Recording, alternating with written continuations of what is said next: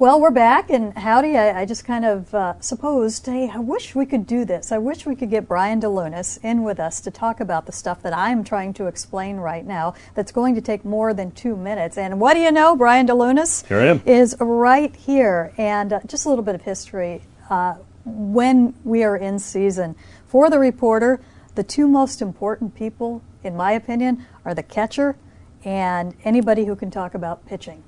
And if you don't have those, I'm in real big trouble. I can live without the manager. I can live without the hitting coach. Yeah. I can live without the hitters. But I need someone to explain all of this. And this is what has become just uh, just such an interesting part of the game and the evolution of the game, in that it has been accelerated at just light speed, it would appear, in the last probably five years. And yeah. the Mariners have caught on to it, I would say, in the very early going, and they've gone from the traditional model of we're going to have one pitching coach who's going to be kind of in charge of everything and be the guy and be the pitching guru, and there's no doubt a ton of knowledge there, to a more coll- collaborative effort, which goes beyond what they think. It's what they see, and what we see now is completely different because of the technology that is available. Yeah. It's having impact on individuals and on the games, and uh, this is somebody who's at the forefront of it, and the biomechanical side, yeah. which is uh, huge as well.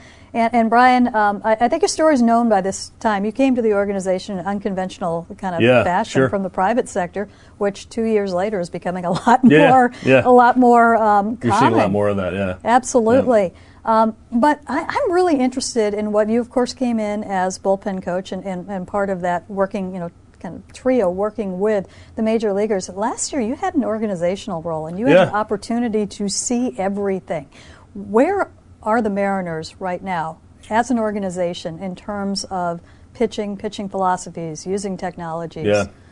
Yeah, I, so as an organization, I'd say we're probably top five. Um, it's it's tough to know exactly what everybody else is doing. I know we read a lot of articles that uh, you know this and that, and but but again, we don't know specifically how much. There's a lot of times where it's easy to um, talk about an organization who does something really well, but that might be one team or that might be one person in that organization.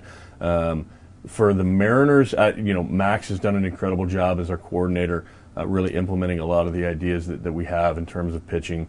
Um, at the major league level, it, it, certainly I think we're way up there. Um, you know, just being able to have an overall plan that comes from the top all the way to the bottom to be able to help guys. There's not a guy in our organization that we don't have a specific plan for. And whether that's, you know, Carson Vitale as the field coordinator, Andy McKay as the as the uh, uh, director of player development, um, just the, the integration from analytics, even scouting, Um, player development, it, it's it's it's been really cool to, to see that everybody pulling on the in this you know pulling the rope in the same direction. And you see every bit of technology. I was uh, in yeah. Texas earlier this year watching Double A, and you saw the Rapsodo. That's always you care. Yeah, yeah. I don't see you without that. You like right, yeah. it's like right there. You walk around. Rap- well, tell me about Rapsodo. What's this all about? yeah, so the Rapsodo is, is essentially a machine. It's it's it's it's, it's to me, I always u- I use the analogy of a scale. Okay. And so the Rapsodo itself is not worth a whole lot until we have a baseline and we know kind of like where we're at. So if I jump on a scale and it says, you know, two hundred fifty pounds, all right, well then the next time I jump on the scale, it has value. Now it's either two sixty or it's two forty, you know? And so for the Rapsodo, it's really easy because it, it just, we don't have to use it as a teaching tool every single time. It's going to tell you, you know, spin rate. It's going to tell you, um, you know, your, your your vertical break, your horizontal break. It's going to tell you now that the, the new version tells you even release height and, and, and some what we call vertical release angle, which is, is the ball coming up out of the hand? Is it is it coming down out of the hand? Uh, you know, breaking ball might be up, fastball might be down. Um, but it, it just gives you this instant feedback. So, like, even if a pitcher's off a little bit in a particular bullpen, um, it allows us to, to, to, to know why. It just expedites the process where for years, you had these pitching coaches who had twenty and thirty years of experience, and the the experience is worth, you know, everything, right? I mean, that's golden. But now when you have the technology, it just expedites that process where I don't have to guess, you know, what's going on with the uh, with the break or what's going on with the spin. And, and, you know, again, is the ball tilted a little bit more? Okay, well, boom, right there we have it after one or two throws, and we can make an adjustment as opposed to trying to convince the pitcher to, to do something else. Okay, let's talk about a few things here. Let's talk about um, angle. Yeah, yeah. And and how do you measure that? And how do you, if a, a guy is off with that, how do you know? And where do you go from? So you're talking about like uh, vertical release angle and mm-hmm. horizontal release angle. Yeah. So for us, the Rapsodo is the easiest one to use. We use it in a bullpen. Um, to be honest with you, I don't know how it measures it. It's, it's like this, you know, this secret sauce, I guess, inside of the, the equipment. But um, but it's going to watch. It's going to have like a camera which actually watches the, the pitcher, and it's going to take a lot of frames. And it's going to then it's going to, to kind of measure: is the ball popping up out of the hand? Are we directly behind it?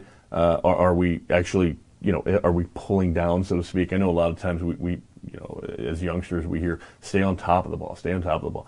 Well, for a breaking ball, a lot of times, especially a curveball, the ball is going to actually come up out of the hand trajectory just a hair, and then maybe come down. So the, the key is is that if it's like, say, a Yusei Kikuchi breaking ball or a Marco, the difference between a one degree and like a four degree or three degree is huge. Mm-hmm. So the idea is that it might have a little bit break. Really, for us, our idea, what we'd like to do is get all the balls coming like behind. You know, because if we can get the ball coming up, so a perfect example would be Eddie Diaz. And we all know Eddie Diaz and, and had a great year in twenty eighteen. So for Eddie, you know, his fastball is going to have that maybe, let's say, a neutral release angle. Mm-hmm. But when he throws his slider, and we all see the slider that he basically throws into the left-handed batter's box and he swings, and people are at home going, how did he swing at that? Like that was, you know. But he throws that pitch, and the difference really is that when he has that release angle, the same release angle as the fastball, you You can't, I mean, the fastball is one hundred miles an hour, and, and the breaking ball, the slider is like ninety-two, ninety-three.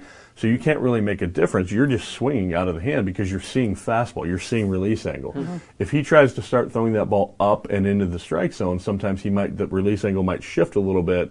And for a hitter, they don't know why, but they're seeing that. Mm-hmm. And that's where they react a little bit differently. So that's that's where that really comes into us, really, especially on like the changeup and the breaking ball, and, and how quickly can we get that closer to, to look like the fastball. You see quite a bit now where the, the, the strike zone has changed a little bit, where we're looking more like the up fastballs. You see right. in the playoffs, everybody's throwing up almost, and um, and the off-speed stuff is, is down below the zone. Well, the be- easiest way to do that is to try to match that horizontal angle, mm. or I'm sorry, that vertical angle. Mm-hmm. Uh, When um, and that's that's an easy fix, I would imagine. Yeah, for the most part, I yeah. mean, because if you have a Rapsodo, it tells you right away. Right. So if we don't have a Rapsodo and we're not using a tool, again, we're kind of guessing and we're hoping. So we can throw one that looks good, but you know, guys are rarely throwing maximum effort in a bullpen. Mm. So if we're throwing at eighty percent, you know, we're going to probably get a little bit more, you know, uh, a vertical angle there. But the point is to be able to tell the person or the pitcher that,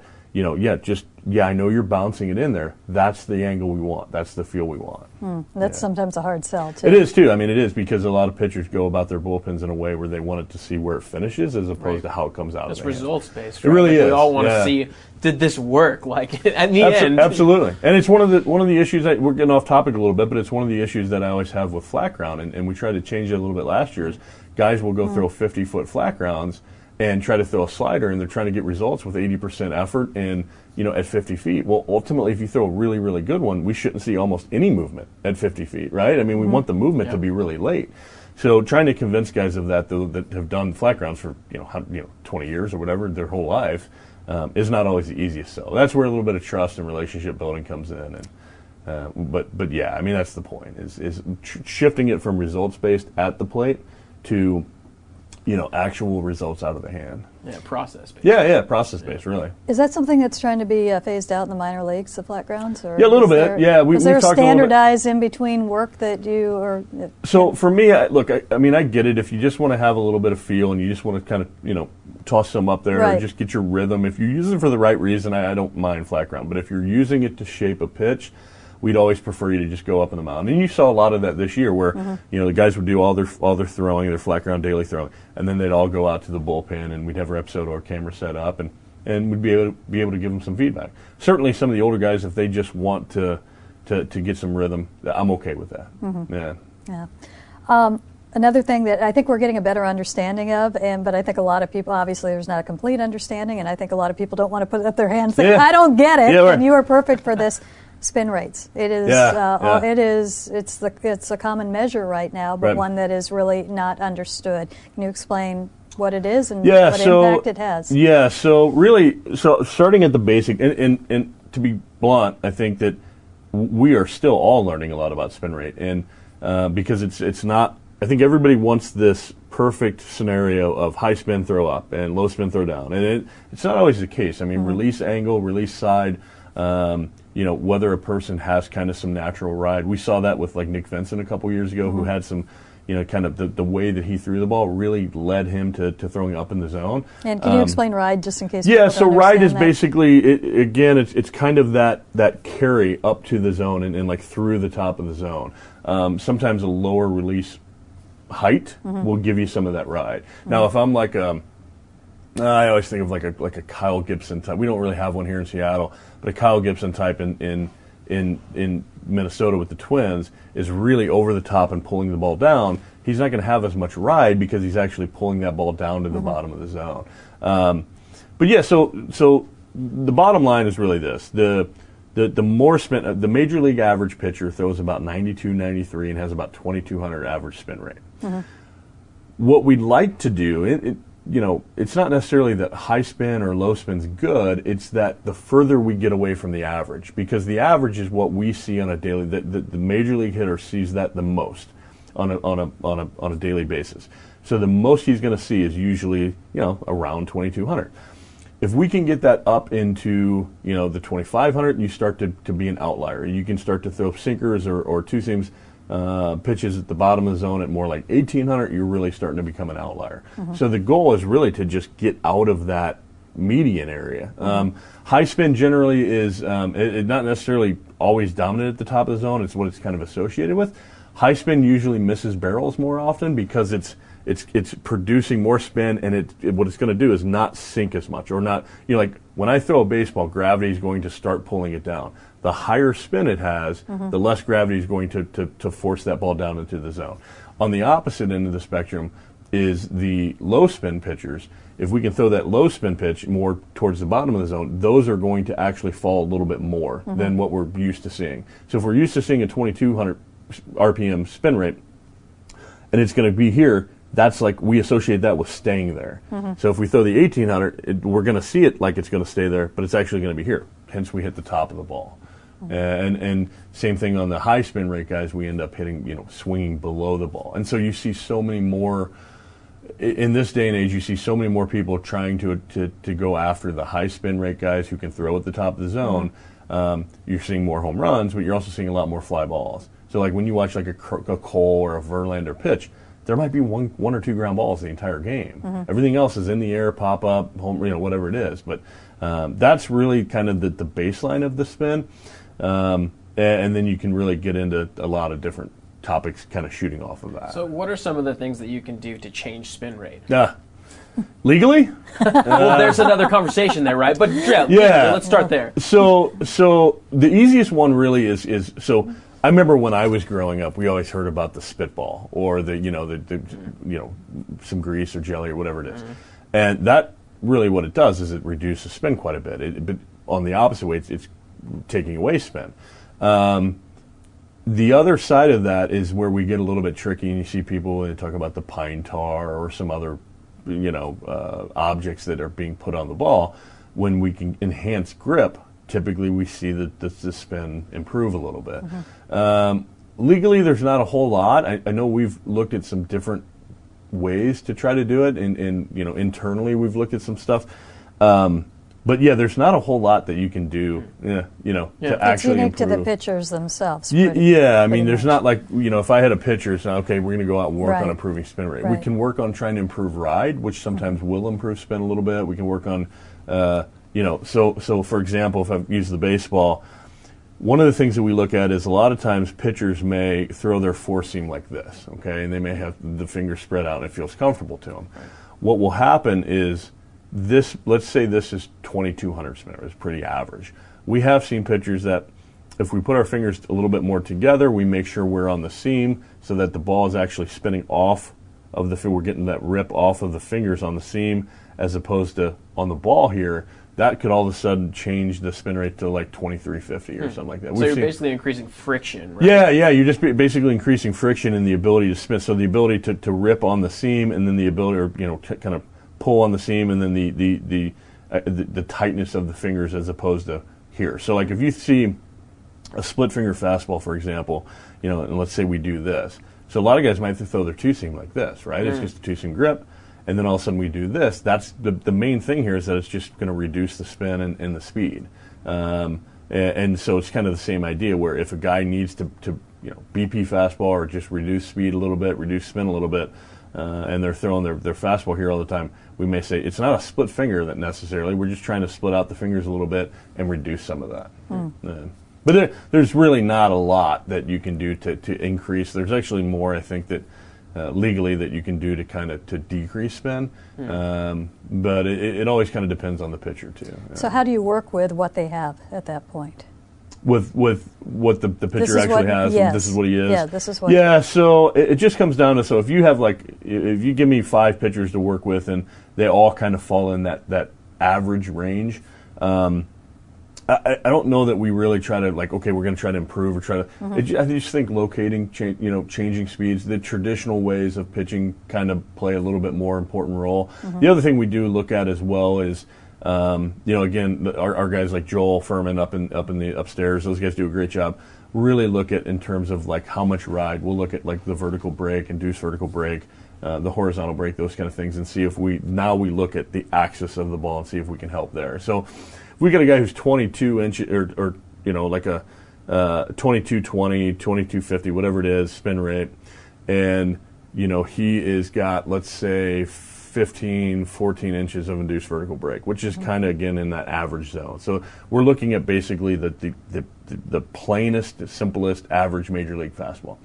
Well, now what we would start to do is maybe locate, does it make more sense to add sink and try to take away some spin? Mm-hmm. Does it make more sense to, to, to try to get that tilt from maybe he's at a, like a one, uh, one thirty and try to get him to like a twelve twenty and maybe get a little bit more. Right now he gets up into the eighteen inches of vertical break.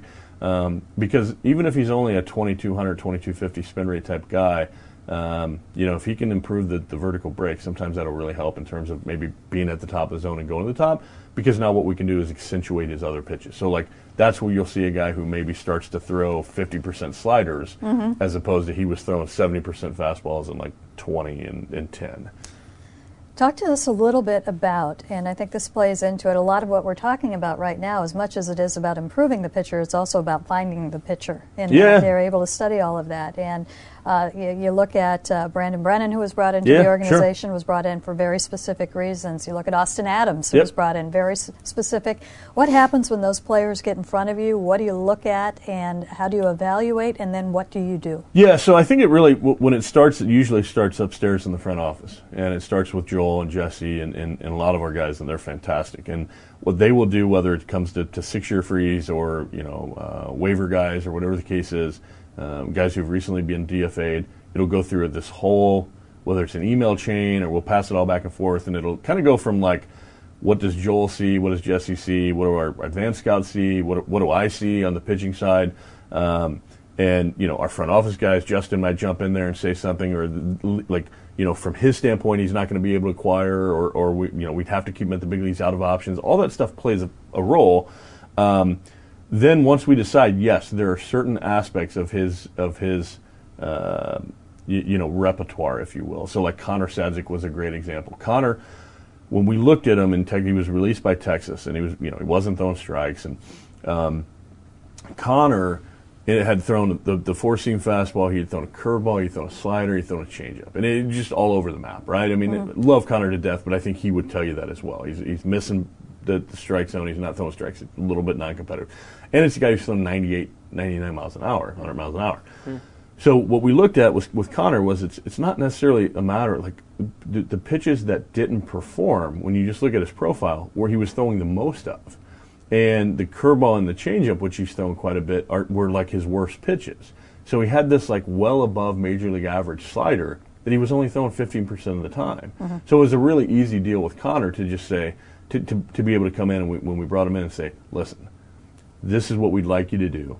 You, we want you to just basically throw your best pitch more often, which is, you know, pretty fair. It's always been, you know, for one hundred years, it's always throw your best pitch and, you know.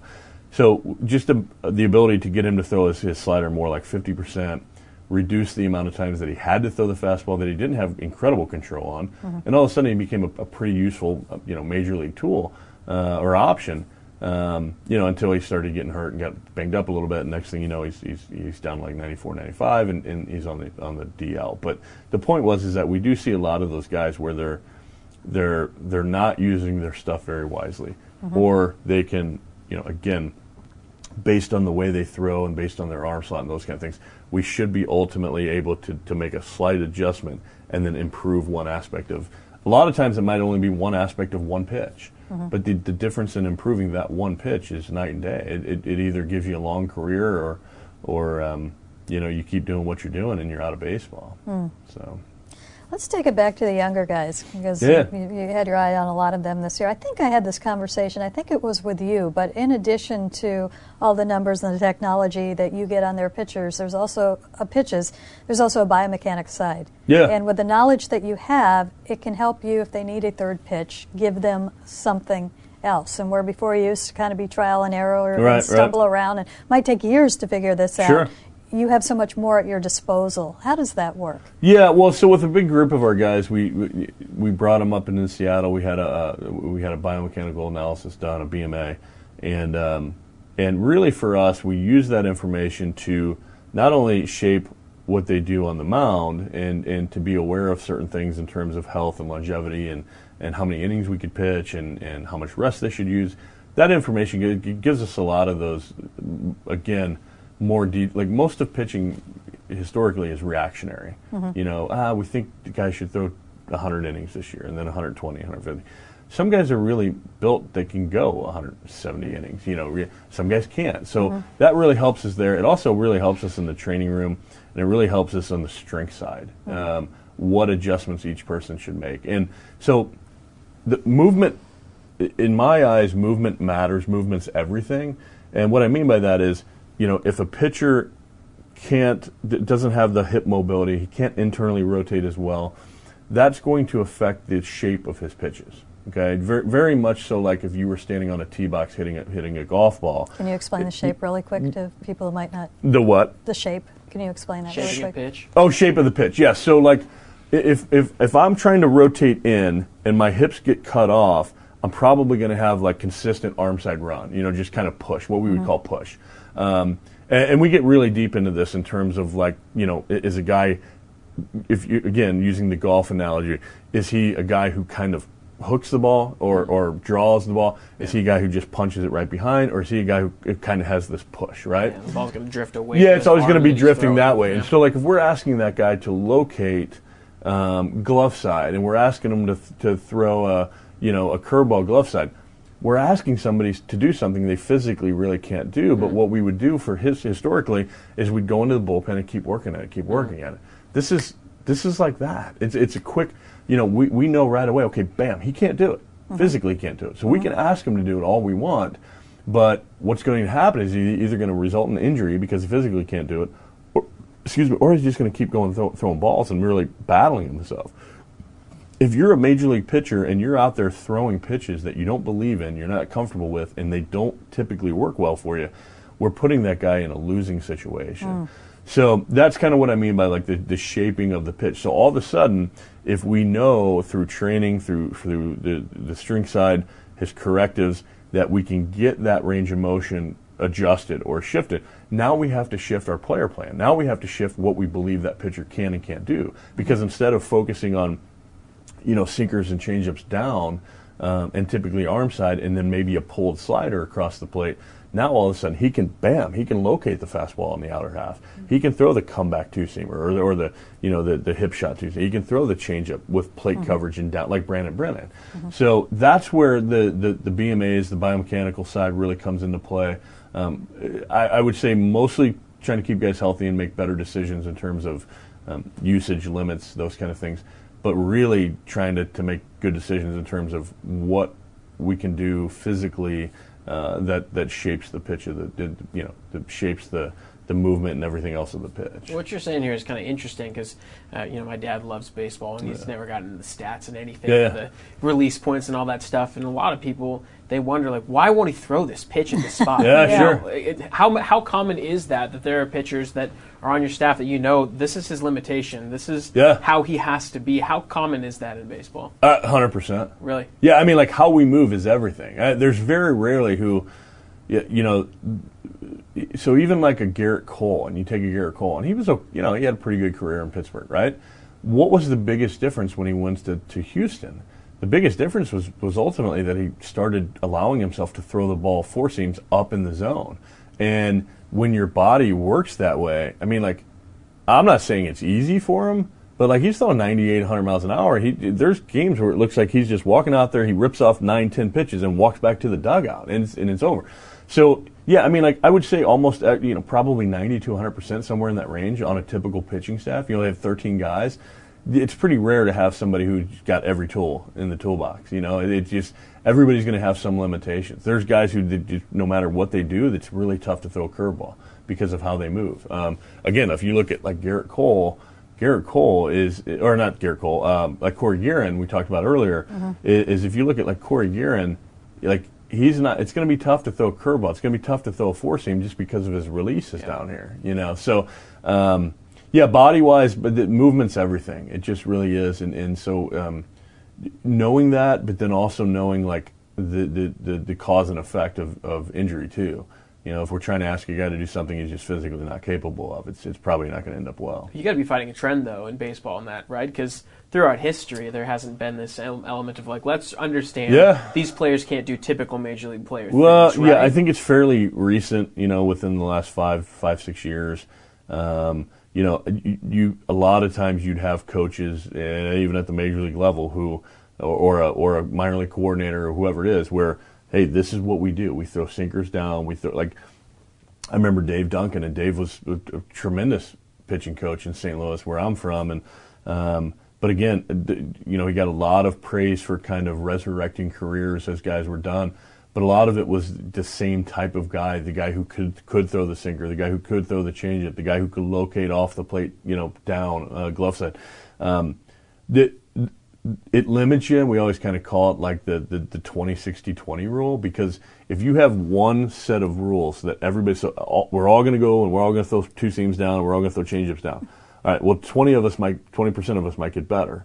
sixty percent are probably going to stay about the same, and then twenty percent are going to get worse. And that's the thing is, like, you have to be nowadays open-minded enough to be able to understand what makes each pitcher different and um, and then accentuate it. And and that's really what it's coming down to. I think there's a lot of hubbub, so to speak, made of, of you know, the the pitchers going to certain organizations and getting better and those kind mm-hmm. of things. I think it's just being smart, you know, more than anything. I mean, it's, it's like I used the example with, with Connor earlier. If If you've got a, an above major league average, a way above major league average slider, and you're throwing at fifteen percent, whose fault is that? I mean, you should you should be a legit big time pitcher that's that's having a lot of success. You just have to throw your you know throw your pitch, and so like we see it was kind of taboo in, in, in my time, but you know to foresee a guy throwing fifty percent sliders now it's normal, and and it's still because you know a lot of people don't get that it's still. Go establish your fastball. Establish your fastball. Then we're not playing that game anymore. You know, we're we, we're playing the game of get three outs as fast as you can, and then you know go take a shower. So um, yeah, it, it's it's it's unique in that we have to treat every pitcher uh, you know individually. Uh, that's really what we do, and um, you know, and and just give each guy their best chance to succeed. And sometimes that's you know throwing your fastball eighty percent of the time, but sometimes it's throwing your slider sixty percent of the time. Um, and, and it gives guys a chance to succeed and stay in baseball for a long time. Um. This is Brian DeLunas from the Mariners talking all things pitching.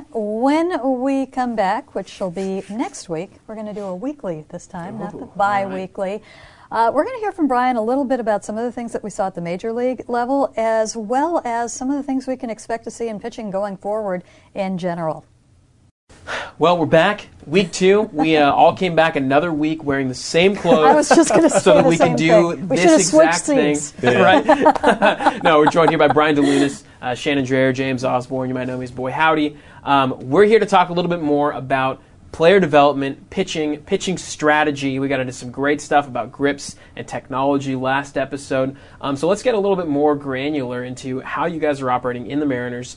Developing pitchers, et cetera. Yeah. What are some of the things that you guys have done since you've been around that may have changed over the past five or six years, how they were being done in the Mariners versus how they're being done now? Yeah, so I don't know all that much about, like, in the past. And, and obviously, uh, you know, twenty seventeen, I was really working in, in, in my own facility. And, and so I don't have as much other than what players have told me. And generally in the past, what players have, have said, not from the Mariners organization specifically, but other organizations, has usually not been great in terms of like what they get to, to take home with them in the offseason.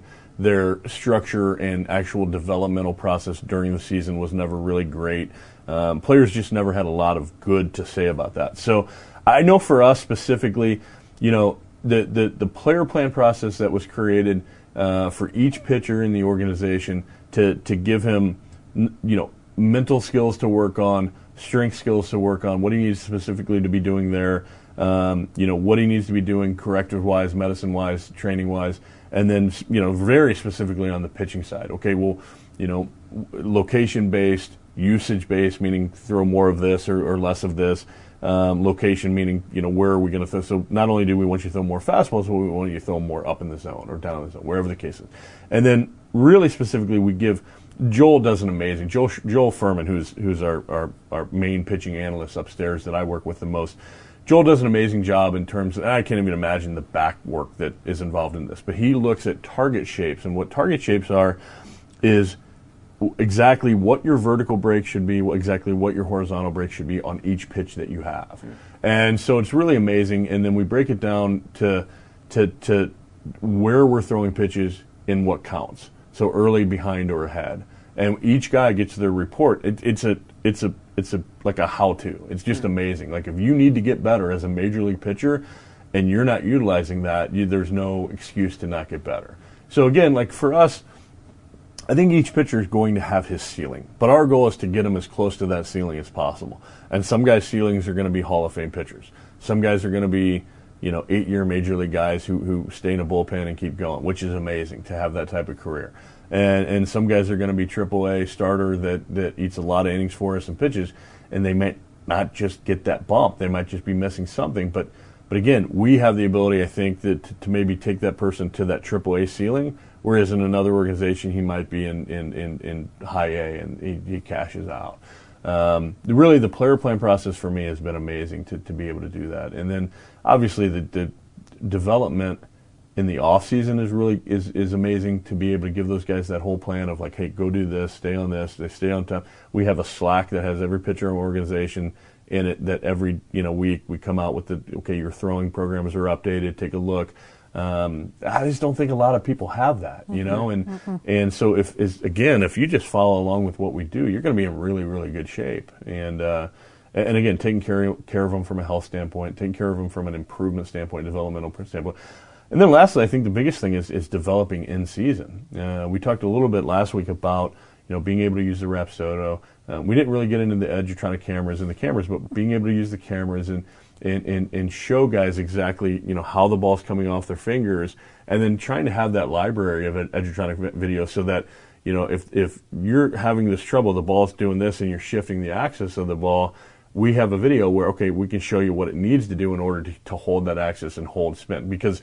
When we do get into spin, we talk about spin efficiency. We didn't really hit on that last week either, but but spin efficiency, being able to spin it as efficiently as we can, as opposed to some guys will spin it sideways, and all of a sudden it's seventy-five percent, and we're going to lose vertical break, we're going to lose ride, but uh, another subject. But anyway, uh, yeah, I think the in-season development is huge. We we, we have ability now to, um, to to really track and make sure, like, are their pitch grades improving? Are they are they are they you know going backwards?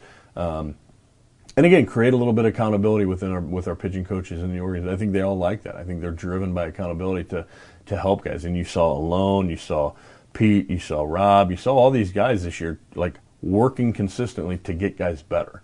Which I don't know that again every organization has been like that in the past. I think some of it's been like ah it's it's baseball time, you know, go out and fill the lineup out, and this guy's pitching today and make mound visits, and that's it. And I think our guys look at it as a lot more than, you know, much more responsibility than that. I think we saw a lot of, well, they do this at single A, they do this at double A, and yeah. they'll get this at triple A, yep. Whereas it's very cohesive now, and the language is the same, and the plans. And, and they're all doing, the yeah, the, the, the whole plan. So if I'm working with Rob last summer, if I'm working with Rob at, at, at, at you know, Alone at, at, at West Virginia, and then I go up and see Rob, and then I go to see Pete, I'm working on the same stuff. I have my same player plan, and so like when I get to Arkansas, Pete and I are going to sit down, go over my player plan. What have you been doing? What's worked for you? What has not? All right, let's go. And you're getting unique voices each time, and everybody has their own way of of selling the the same product, but um, but it is the same product, and that's the key, is that we're not we're not all, you know, selling something different to the pitcher.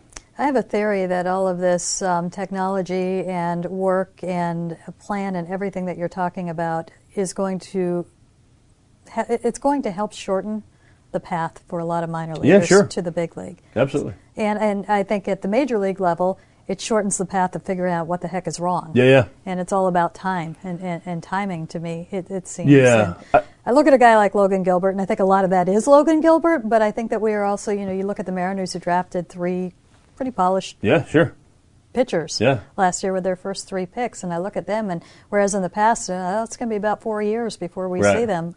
I don't get that feeling. No, I don't what either. You have in place. I, I think that we we can certainly expedite. You know, when we talk about getting to the major leagues, um, you know, stamina stuff, the ability to go out and pitch, the ability to, to, you know, it is a little bit of a change going to that five-day rotation compared to the seven-day from college, but but being able to build those guys up and get them ready to go. Um, stuff-wise, Logan Gilbert, I think, could probably go pitch in the major leagues. I mean, he's got the stuff. Mm-hmm. I think the biggest difference there is is understanding the approach of the major league hitter. Um, you have hitters who are really, really good, who are going to throw up thirty-five home runs a year, who are going to spit on a ball that is, it's not in their power, like where they where they you know create damage, mm-hmm, and and so that's where it really becomes different, is knowing that, because at the Double A level, you're going to get more guys who are going to go off the plate, you're going to get guys who are, you know, it's it's a two strike count, so they're going to put it in play, those kind of things. With the major league, you, you, you know, there's guys, you have to learn their approach. It gets much more about uh, understanding the. Um, The, the, the, I think the, the little intangible type stuff, you know, mm-hmm, and, and I think that's where guys like Marco and, you know, the, the older guys who've been around a little bit can help and start to to send that message. With, like, I think Marco's going to mentor Chef a little bit this year, and it should be fun to watch. Mm-hmm. um, just understanding that, like, stuff alone is probably not going to get it done unless you, you've got just crazy elite type stuff. Uh, uh, but even then, at times, you, you, you know, you can walk into a, a, a you know, Uh, a hornet's nest if, if you keep walking into a guy's damage zone. Those guys, the hitters are really good. Did you think you saw any of that with some of the younger pitchers that came up later on in this season? Yeah, for sure. I mean, I, you know, again, I thought I thought Justin Dunn did a really good job of adjusting. You know, obviously the first time out, he's pretty nervous. You know, he, yeah, that was awesome. Yeah, by the way, it really I've never was. I, you know, just not being able to breathe. And those he kind didn't of know going in, and no, then that happened. So, whoa, you know. Yeah, yeah. It, it, it'll it'll add up really quick. You know, you're, you're yeah, expecting, okay, I'm going to go out there, get my three outs, and go back and. Uh, you know, even Reggie McClain, when he was in Houston and made his debut, you, I'm watching it on T V. I wasn't down breathing. There. Could not breathe. And I'm just going like, you, he's going to pass out. He has to breathe, you know? And, and so you see some of that. And, like, we all think about it. I think they all think about, okay, well, what am I, what's that first time going to be like, mm-hmm, in big league debut? And then I think you get out there and you got so many things running through your head. And, and you just forget that I got a pitch here, you know, because executing pitches is what it's all about. And um, but I, I do think that some of those guys made. So I, I thought Chef, man, from the beginning of the season to, to where he was at the end of the season was night and day. And, and again, I think most of that was his his his his his control of his body, his control of his tempo, his control of his mind. Um, man, that guy's got really good stuff. Like, you know, he's going to be able to pitch for a long, long time. And it, it's just it's a matter of of controlling it, knowing how to execute a game plan. Uh, the, the guys who do, like when I got to watch Paxton at eighteen, and you know, watching Marco now, uh, the, the guys who really can do it well really can execute a game plan, and they know, like, again, make in-game adjustments. Uh, if you're getting kind of punched in the mouth, going away, going away, going away, you, you got to make an adjustment. You got to do it quick. Is the top end of Justin Sheffield stuff? Has has he seen the top end of his stuff yet, or is, is there well, more there? I, I, I think the stuff is, but I don't think we've. So I think that the the the changeup, he calls it a changeup. It's really almost like a two seam. It's a hard changeup at eighty-eight, eighty-nine, ninety miles an hour at times. Um, really good movement.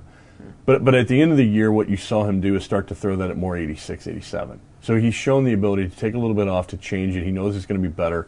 Um, I, I think the combination of his confidence in putting the pitches where he wants to and having all three pitches going really good at the same time, we haven't seen that yet. Mm. And when we do, we're, you're going to see a number one type of starter, you know, a top-end type of guy. Um, that's what we're hoping to see, and that's what we, you know, uh, I think we will see. What pretty, does this fastball quickly do? Uh, you know, it, it, it kind of runs at times. It kind of rides at times. Mm-hmm. um, it, it's interesting because it does a little bit of everything. Okay. Um, He's got the ability to go up in the zone at times. He's got the ability to locate glove side really well at times. Mm-hmm. Um, but again, I think it's a, it's a matter of, of, like you said, kind of what do we want it to do, and okay. what it, like letting him kind of find himself out a little bit this year. Because I think if he can throw that fastball where he wants to, and then throws the changeup, which is really good movement, it, mm-hmm. it profiles really well. If you can throw that in the zone and just keep guys off the fastball, it's good enough to do that. Um, and the slider we've seen is, is top notch. So yeah, Murphy talked about the fastball a little bit. It was kind of a discovery because you weren't sure what you were going to get. But yeah, there's a yeah. lot there that could happen. It, it really it. is. I mean, yeah. it, it'll it'll you know sometimes he'll go you, you know you'll call a pitch um, you know glove side for him and mm-hmm. in, in, into a righty or whatever, and um, and that thing will just take off and run on you, you mm-hmm. know. And then other times he'll almost pull it down glove side and just pop it right in there. So mm-hmm. some of that's consistency. I mean, like like Chef's got really good stuff, you know. But again. The, the the the maturation process, I think, of the Major League is consistently knowing what the ball is going to do and where to put it, and, and, and kind of, you know, shortening up those groupings of, of what the movement profile is on each pitch. So if you go and look at some of the really top-notch pitchers in the league, uh, you can go on Baseball Savant or Brooks Baseball, something like that, mm-hmm. and you look at the movement on, on the fat. They're gonna they're gonna be like this. It's mm-hmm. gonna look almost like one dot on mm-hmm. the fastball, one dot on the cutter, right. one dot on the slider. Mm-hmm. And you'll see younger guys that'll have kind of this spray, you know, where it's, it's sometimes it does this. So that's really the difference. And that's, I mean, that's what makes guys good, right? Mm-hmm.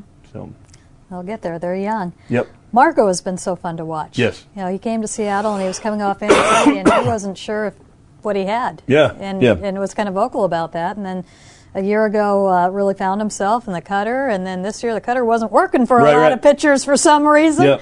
And we saw something different. We saw the innings, uh, saw not much velocity at the beginning of the year, more at the end of the year. Where is Marco? Where can he go? Is, is how close to finished is he? Uh, yeah, I, I think we're seeing a pre-finished product. I, I don't know that you're going to all of a sudden see a jump in velo or, or a jump in, in movement profile or something like that. I mm-hmm. think he's the thing about Marco is that he, he just works so he, he's so diligent in his work and his in his preparation and. And again, there's a lot to, to be learned there from, from some of the younger guys. Um, you know, to, for Marco to go out and put the kind of season up that he has the last two years is, is really impressive. Uh, and that's not to take away from his stuff because he can pitch, you know. Mm-hmm. Um, but it is a little bit like, like turning back the clock a little bit to, to my younger days and watching a guy who goes out there and, and he works off to on the plate. He works, you know, on to off the plate at times. Um, A lot of push and pull, you know, mm-hmm. a lot of uh, push the fastball and pull the changeup and those kind of things. Um, you know, again, I think a lot of times for Marco too, it's it's it's a matter of he's just so competitive, and so he's got these tools, and he might go into a game with a game plan, um, but you'll see him flip the switch and, and make the adjustment right away. So, like, you know, again, if his game plan was to, to really, you know, hard and soft with the changeup that day, and all of a sudden it's not working, or like you said, the cutter. Off to on is not, you know, we had the, almost a different baseball completely last year. Mm-hmm. Um, you know, all of a sudden you see him make the change, and all, and, and he's talking with Tommy or, or Omar, and and, uh, and now he's throwing more breaking balls, you know, mm-hmm. and mixing that in. So it, it, the competitiveness, the, there's something to be said about going out and getting a guy who just competes higher than most, mm-hmm. um, who, you know, prepares higher than most. Those things will take you a long way if you've got the stuff. And so I do, I think we're probably seeing a, a pretty close to finish Marco, but I think he's going to the areas where he's going to improve is is, is going to be here. You know, I mean, he's never going to let somebody just go out yeah. and compete him. You, you think like a quarterback like Russell Wilson. Right? Yeah, like his stuff's not changed throughout the. Yeah, the stuff hasn't changed. He's where just he learned more now, tricks. You know, you know? And, and and yeah, and he and he pays attention a little bit more and and, and, and learns every time out there, and that's what's really cool and, and special about about working, being able to work more, and really just being able to watch him. Yeah, you know. he's he's a lot of fun to watch. He is, yeah. He's fun to watch. They don't come much more competitive. Than no, no, no. And you know, like I, I, I, there's times in the bullpen where it's like, you know, you want to say something, you're like, yeah, I'm gonna bite my tongue here. You know, let's let him work because he's he's gonna throw us twenty-eight pitches exactly every time. Uh-huh. It's gonna be this tempo. It's gonna go. If you're gonna say something in Marco's bullpen, you, you you better know what you're talking about. You know, because because he's he's not gonna want to get out of that rhythm. Mm. Uh, that's his time to work, and he works really, really well. Mm. You talked about some of the things that you try to work on in a player's development plan to get them ready to get to that next step, to Shannon's point, trying to accelerate that process. Yeah, yeah. Those guys are more ready and they have more information entering the league. What are some of those specific things that you really do try to hone in and focus on to say, this is going to tip the scale for this guy to get him to that next level? Yeah, well, really, the I mean, outside of out, outside of the other areas in terms of like strength and those guys, strength mm-hmm. is something that you can't really uh, ever uh, you know, you can't avoid that. But um, from the pitching side specifically, really it gets down to, to just what we call, you know, pitch action, break, or location. And, um, you know, again, velocity is kind of what it is. It's, it's, we certainly can work on that a little bit, but that usually is a little bit more holistic in terms of, okay, let's let's manage your volume. Uh, you know, let's add some long toss. Uh, some guys get on the gas camp like you guys saw last year with Reggie and, and, and L J. Um, but when we're talking about in season, the biggest things are really the uh, the pitch shape and what we talk about action and break. So, um, trying to improve the the you know the, the the horizontal break of the pitch, or trying to improve the the vertical break of the pitch. Uh, paying attention to that. The other thing is that we don't think about this all the time, but guys change. You know, pitchers will change. So you might get halfway through the season, all of a sudden it's you, you know it's a different profile altogether, and we have to figure out why that is and try to keep consistency. So so having the video, having the the numbers in front of us, being able to go back and look. That's really important. You know, sometimes just keeping a guy where he is is really important instead of letting him, you know, arm slots will start to fall, or, you know, guy starts to tilt a little bit more, whatever the case, and now he's, the, the profile is, he's completely different than who we thought he was. Um, adding ride at times, you know, again, adding sink at times. Um, a big one is a lot of times like like like on a changeup when it, a guy will have too much arm side run and we actually want more sink, because a lot of times we're trying to work here, you yeah. know. Um, so, Just working on pitch shape in general uh, is really the, the biggest thing I think that we do in season, and a lot of that comes with Rapsodo and camera work.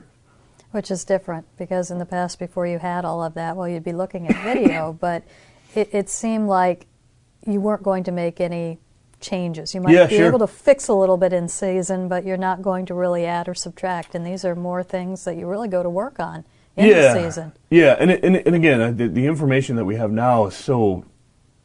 nice. It's so mm-hmm. plentiful that, that we can make those changes immediately as opposed to guessing a little bit. We mm-hmm. talked a little bit again about one of the quick ones that we did this year at the major league level was Corey Gearrin. And Corey went through a tough stretch where he um, he walked, you know, he got into a game and walked like four guys, had to take him out. Next game, walked like three of the four guys he faced, had to take him out. And ultimately what happened was, so for, for like Corey, what had happened was, is, you know, he kind of throws down here. And so when we throw a ball this way, The, the Magnus force is going to be taken away a little bit, so the, the, basically what's going to happen is the ball's going to sink. So when we throw it, really kind of, we get into this like two thirty, three o'clock, the ball's going to come off this way, and it's going to sink more. But if we start to get up into, like, let's say one thirty mm-hmm. and one forty-five, what's going to happen? The ball's going to, it's going to run more. It's going to stay up, and it's going to run. And so what Corey was doing is what we found is that, you know, he wasn't changing his space on the rubber. He, the catcher wasn't changing. We weren't calling different pitches. We weren't throwing it to different locations. He just ultimately had gotten from here to up here a little bit. And, and next thing you know, he's on the side of the ball, and he's and he's getting more run to the ball. So he's throwing the pitch to the exact same location, but he's getting four, five-ish more inches of, of arm side run. And so, I, you know, as fans, we're, ah, he can't throw strikes. Can't. It was a physical change that happened that we just, we went to him, we took the data to him, we showed him, we got him on a Rapsodo in the bullpen, made the adjustment. After that, he was fine. Mm-hmm. I don't think he ever had a walk issue the rest of the year. He, you know, he, he got back to, to bottom to the pitch instead of arm side run. Um, so just those little adjustments that we're able to make really quick with the with the data that we have, and the uh, the ability to, to know right away as opposed to kind of guessing what's going on. Erik Swanson seemed to have success in the bullpen. Yeah. What was different for him? Yeah, same thing. Um, you know, for Erik, a lot of times he's going out starting. I think he kind of had this idea that that he was going to, to, to hold on, you know, to something for later innings and those kind of things. Mm. So I think that upticked a little bit. The, the, the main thing from a from a spin on the baseball type of thing was, you know, Erik too would he really benefits from. He throws a lot of fastballs. He throws them up in the zone. It's how his body works. Um, it's kind of how his delivery works. Asking him to throw the ball down in the zone is is, is, is a recipe for disaster. So mm-hmm. when you know that, the the idea is that now we've got to pay attention to what his spin axis is. And you know, when he starts to get over into that one o'clock area, uh, now his ball starts to flatten out a little bit. It, it gets a little bit more armside run. It, it decreases of spin efficiency. It really decreases of of of just ride, you know. Mm-hmm. And so the ride plays a significant factor, because if we can stay behind it when he's at twelve thirty, you know, it, it, he's got an elite fastball where he can throw it basically over the plate and get people to miss the bottom. Mm-hmm. But if all of a sudden you take off, you know, if he's at like twenty, twenty-two inches of vertical break, and that becomes sixteen, seventeen, mm-hmm. those balls start getting squared up, which we saw at times. And, you know, I think it was frustrating for them and, like, what am I doing and can I pitch to the big leagues? And I think everybody goes through that. But when you can explain to them, it's like, no, you're doing it fine. Everything's good. You're still a really, really good pitcher. You just made this physical adjustment with the release and made this physical adjustment with how you're, you know, throwing the baseball. Um, let's get back to who you are when you're really good. And then he does it, and then he has results. It starts to, you know, improve the buy-in and, and starts to get those guys to, to understand that, yeah, it's just, you know, we got to get back to who, who we are and what we do well.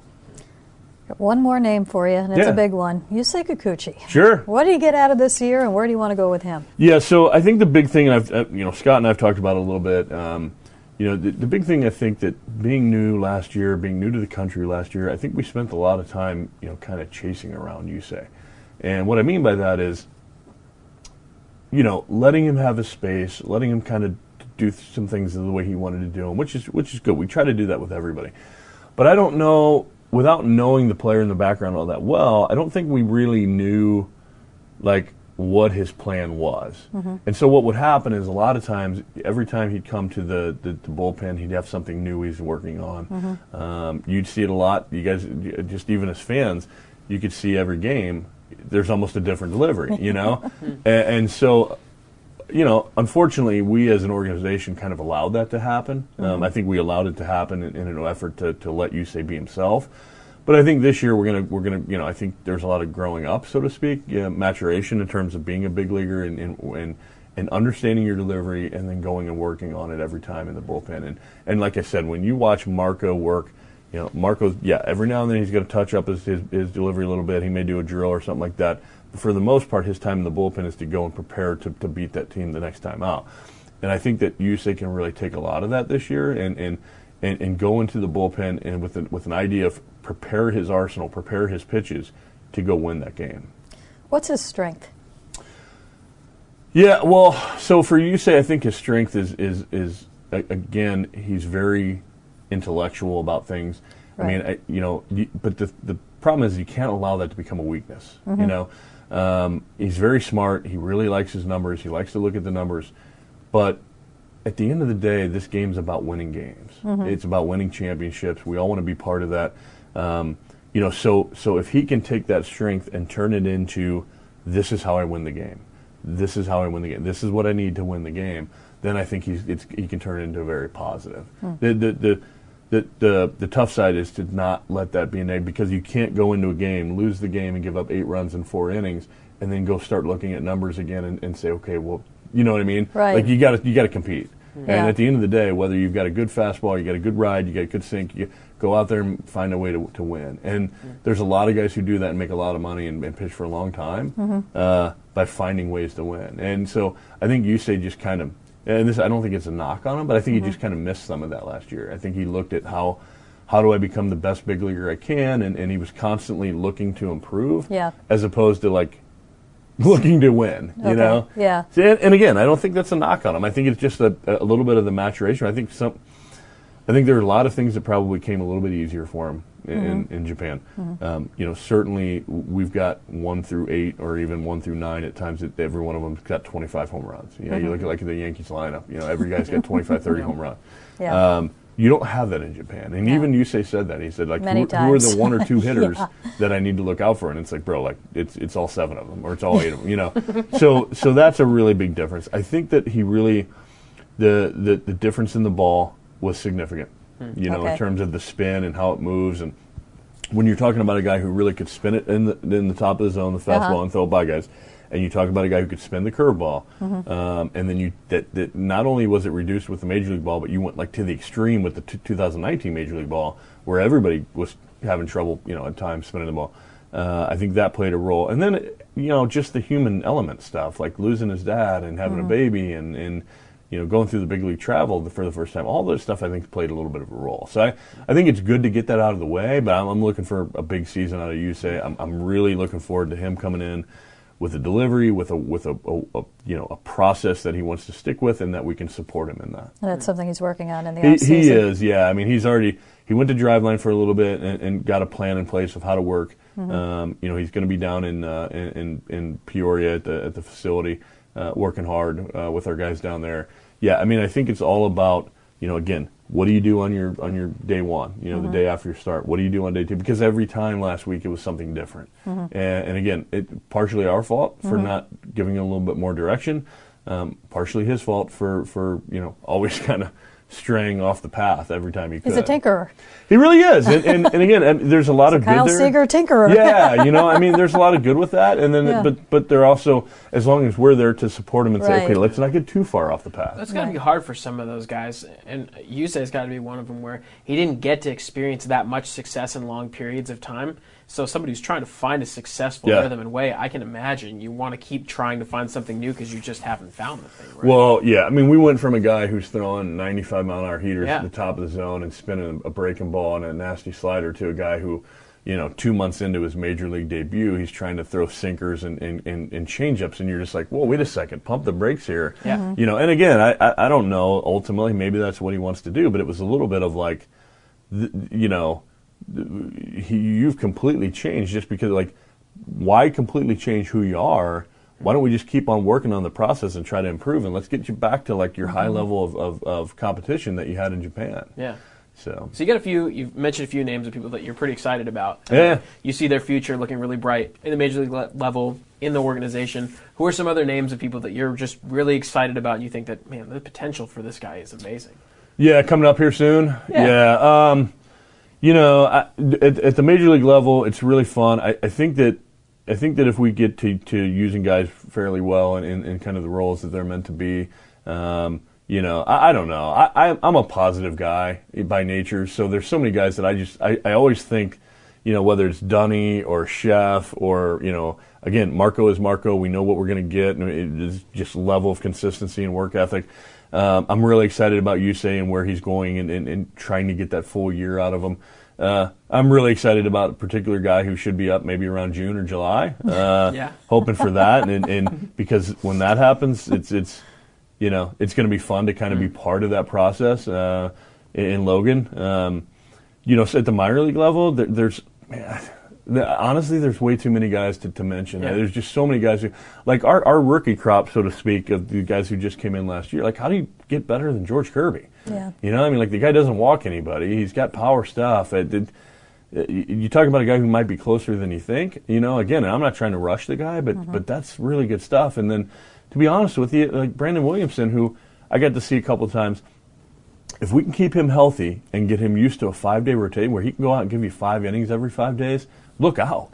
Look out. I mean, that guy might be the, the best the best, you know, prospect we have in our org. Mm. Uh, I Jerry and I went up and saw him in, in Everett and just saw domination. I mean, we were just jaw-dropped and wowed the whole way back back to Seattle. So um, those two guys really stand out. I'm excited about I've had a long history with Isaiah Campbell, and, and I'm, I'm interested to see what Isaiah does when he can start to throw and pitch and be healthy. And, you know, obviously he had a long year last year in the S E C, so we gave him the rest of the year off. But Uh, he, he, I mean, that guy's a winner. You know, he's a winner. He knows how to pitch. And, and again, sometimes at the major league level, you you, you bounce and you get him up there, and, and eventually he becomes a major league pitcher. The, the guys who know how, like I said about Marco, they know how to work, they know they, they, they know how to prepare, and they compete better than anybody else. They're going to have a job. You know, they're going to stick around. So, um, interested to see what those three guys do because the ceiling's as high as you can. Delaplane, I mean, I, you can't you can't talk about our guys without talking about him. You may see him quicker than not. Um, you know, I think that guy's got a, a chance to, to pitch at the back end uh, of a bullpen mm. and and do a really good job. Uh, but, again, there's so many guys who, who, who have done a good job who, um, you know, I'm really interested in, in, in L J's progression and what happens. And, you know, what what kind of pitcher does he become just because he's put so much work into it. And, and those guys it's hard to root against. Mm-hmm. So. It's amazing that when you think about it, just the number of, it sounds the potential of number of pitchers that you can see from the organization yeah. in the next couple of years. It used yeah. to be you're always going outside to get the pitching, and it's coming. Well, and again, I think it, part of it is, is the, the, the daily positiveness of the combination of Andy McKay and, and Max Weiner and then Carson Vitale. And obviously Carson will be at the big leagues with us this year, and uh, and Max and Andy will keep running that, that you know, keep, keep, keep running that train. But Um, just that, that the positive. There's not a lot where we're like, oh, that guy or oh, that. Guy. I mean, like we all all of us look for the good in every right. guy, and and partially because we know we can help them. You know, mm-hmm. we know we can improve him. If you don't know that you can improve a guy, then it's like it's like it's always kind of been where, you know, you, you just, this is what he is, and you, all you're doing is adding time, and you're hoping that something changes. Well, you're going to get the same thing every year if you don't change anything, right? Mm-hmm. So that's the really cool part is when you've got people who know they can change the individual from a mental mental standpoint, how they compete standpoint, and they can change them from the physical standpoint in the weight room, uh, you know, with our guys that we, the team that we've had there has been amazing. And then you know that we can change them from a pitch standpoint and improve the stuff. It's hard to not be really positive about a lot of the guys that we have because you know where they are now and you can start to see where they're going to be in a couple years. Well, Brian, it's been kind of a quiet process, but you've, I've heard enough bits and pieces here and there that I just wanted to get you in and yeah, talk about yeah. it and uh, put it out there and what's yeah. what's going on and share some knowledge about uh, some excitement that is at all levels of the Mariners. Uh, right if now. You're a Mariners fan right now, it's it's, it's got to be an awesome time because I, I know we kind of went through the rebuild last year and we're going to you know maybe keep going in that direction, but the, the guys we have coming and the pitchers that we have coming is, is, is they're going to be a lot of fun to watch. Yeah. For sure. Lastly, and I hope you don't mind me for doing yeah, this, yeah. but you're on Twitter, and it seems like you enjoy sitting out on your deck with a cigar and taking uh, uh, pitching questions. Yeah, so. I absolutely do. Yeah, and I threw that out there the other day, and it was awesome. I got a lot of, I got some fans from Seattle. Uh-huh. Um, you know, I got pitching coach, high school pitching coaches around the country that would just D M me a question. Uh, I had buddies of mine who would call me, hey, well, you know, I know you got some time now. I just saw you, and, and so we talked a little bit. So it was a lot of fun. It, it just is, is a lot of cool, even from like the local dad who has a kid pitching or mm-hmm. something like that. Uh, you know, I, I'm fairly honest and just give you what I got, and and uh, but I, I certainly love the, the sitting on the deck and the cigar part. Yeah, absolutely. Yeah. He is at B A D all caps. Lunas? Yep. Is that it? Uh, B A DeLunas, yeah. B A DeLunas yep. um, on Twitter, and uh, it is really worth a follow and uh, does take questions if cigar is in hand. Brian, absolutely. Great to awesome. Have you here. Thank yeah, thank you, so you guys much. so much. It was a lot of fun.